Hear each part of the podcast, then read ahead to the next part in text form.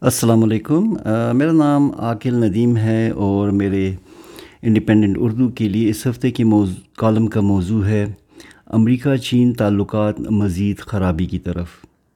امریکہ میں اقتدار کی منتقلی کے بعد کئی تجزیہ کاروں کا خیال ہے کہ چین کے ساتھ اس کی کشیدگی میں جو صدر ٹرمپ کی صدارت کے دوران زیادہ تر تجارتی معاملات کی وجہ سے رہی واضح کمی آئے گی۔ لیکن چند شواہد اس طرف اشارہ کر رہے ہیں کہ تعلقات میں مزید کشیدگی کے امکان موجود ہیں۔ اس سے ایشیا اور بر صغیر شاید ایک نیا سیاسی اور اقتصادی میدان جنگ بننے جا رہے ہیں۔ اس بات کا اندیہ صدر جو بائیڈن نے اپنی انتخابی مہم میں کافی غیر مبہم الفاظ میں دیا۔ وہ پچھلے سال انتخابی مہم کے دوران صدر ٹرمپ کے بارے میں یہ کہتے رہے کہ وہ چین کے معاملے میں کافی کمزور ہیں اور اس کا مقابلہ نہیں کر سکتے۔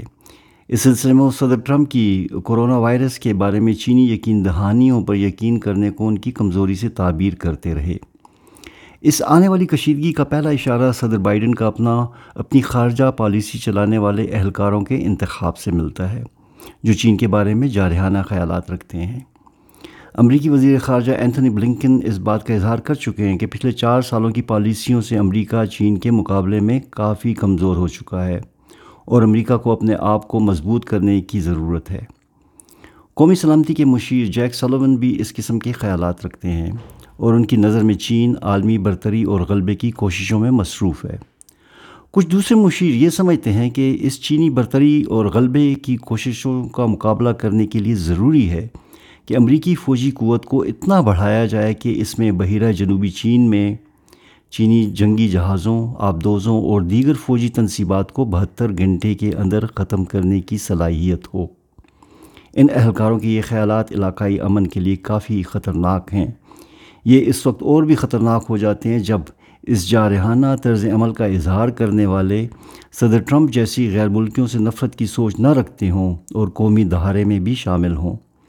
اس سے یہ خدشہ بھی پیدا ہوتا ہے کہ اس طرح کی سوچ رکھنے والے اہلکاروں کے خیالات پر مبنی جارحانہ پالیسی کو عوامی حمایت بھی حاصل ہو سکتی ہے۔ ان خیالات سے یہ آسانی سے قیاس کیا جا سکتا ہے کہ چین اور امریکہ کے درمیان تجارت میں عدم توازن ان کے تعلقات کا صرف ایک پہلو ہے۔ بائیڈن انتظامیہ کے خارجہ پالیسی چلانے والے اہلکار چین کی بڑھتی ہوئی فوجی طاقت اور علاقائی اثر و رسوخ سے زیادہ خوفزدہ ہیں اور اس کو کسی نہ کسی طریقے سے روکنے یا کم کرنے کی کوششیں کرتے رہیں گے۔ اسی طرح چین پر انسانی حقوق، تائیوان، ہانگ کانگ اغیر مسلمانوں اور بحیرہ جنوبی چین کے جزیروں کے بارے میں بھی دباؤ ڈالا جائے گا۔ ان اندرونی مسائل کے بارے میں چینی حکومت کافی حساس ہے، کیونکہ یہ اس کی سلامتی کو براہ راست متاثر کرتے ہیں اور ان پر امریکی دباؤ تعلقات میں مزید خرابیاں پیدا کر سکتا ہے۔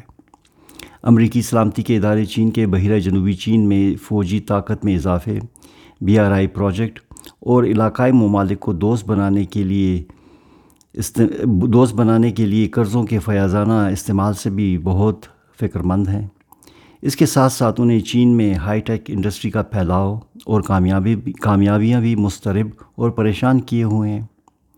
یہ چینی علاقائی حکمت عملی امریکہ کی عالمی بالادستی کو چیلنج کرتی ہے اور سلامتی کے ادارے اور بائیڈن انتظامیہ کے خارجہ پالیسی کے اہلکار اس کا بھرپور مقابلہ کرنا چاہتے ہیں۔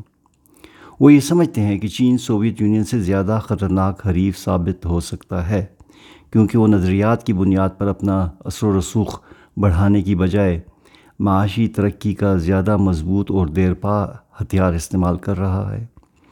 اگر چین اور امریکہ کے تعلقات میں مزید خرابی آتی ہے تو اس کا اثر پاکستان پر بھی پڑے گا۔ ہمارے سی پیک کے تحت ترقیاتی منصوبے مزید تنقید اور جانچ پڑتال کی زد میں آئیں گے اور بین الاقوامی مالیاتی اداروں کے ذریعے پاکستان پر مزید دباؤ ڈالنے کی کوشش بھی کی جائے گی۔ ہمارے، ہماری کمزور معیشت اس طرح کے دباؤ پر مزید ابتری کی طرف جا سکتی ہے۔ ہمارے پالیسی سازوں کے لیے ضروری ہے کہ وہ اس دباؤ کے لیے تیار رہیں اور ایک مربوط پالیسی اختیار کریں، جس سے اس کا اس سامنے نظر آنے والے چیلنج کا مؤثر طریقے سے مقابلہ کیا جا سکے۔ ہمارے امریکہ اور چین دونوں سے اچھے تعلقات ضروری ہیں اور ایسی حکمت عملی ترتیب دینے کی ضرورت ہے کہ جس کی وجہ سے ہم ان دو ہاتھیوں کی جنگ میں اپنے مفادات کا دفاع کامیابی سے کر سکیں۔ ہمیں اس سلسلے میں مندرجہ ذیل چند اقدامات پر غور کرنے کی ضرورت ہے۔ نمبر ایک، ہمیں قومی ہم آہنگی، اتفاق اور معاشی ترقی حاصل کرنے کے لیے ضروری ہے کہ ملک میں جاری سیاسی مہازارائی کی فضا کو ختم کیا جائے۔ ایک اندرونی طور پر کمزور ریاست ان بھاری بھرکم چیلنجز کا اتفاق اور اعتماد سے کبھی بھی مقابلہ نہیں کر سکتی۔ نمبر دو، ہمیں ایف اے ٹی ایف سے متعلق تمام قوانین کے اجراء اور عمل درآمد کو یقینی بنانا چاہیے۔ تاکہ امریکہ ہمارے خلاف ایف اے ٹی ایف کے ہتھیار کو مستقبل میں استعمال نہ کر سکے اور نہ ہی یہ پابندیاں ہمارے معاشی، ہماری معاشی سلامتی کو متاثر کریں نمبر تین، افغانستان کے مسئلے کو حل کرنے کے لیے ہماری کوششیں جاری رہنی چاہیے، جس کے ذریعے امریکی انخلا ممکن ہو سکے اور افغانستان میں امن قائم ہو سکے۔ یہ امریکہ اور چین دونوں کے لیے سود مند ہوگا۔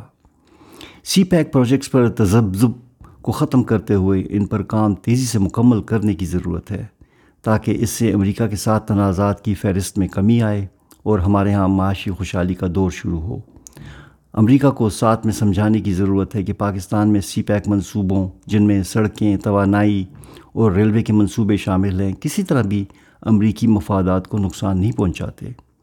نمبر پانچ بائیڈن انتظامیہ کو قائل کرنے کی ضرورت ہے کہ وہ علاقائی امن برقرار رکھنے کے لیے پاکستان، بھارت تعلقات میں موجودہ حدت میں کمی لانے میں اپنا کردار ادا کرے۔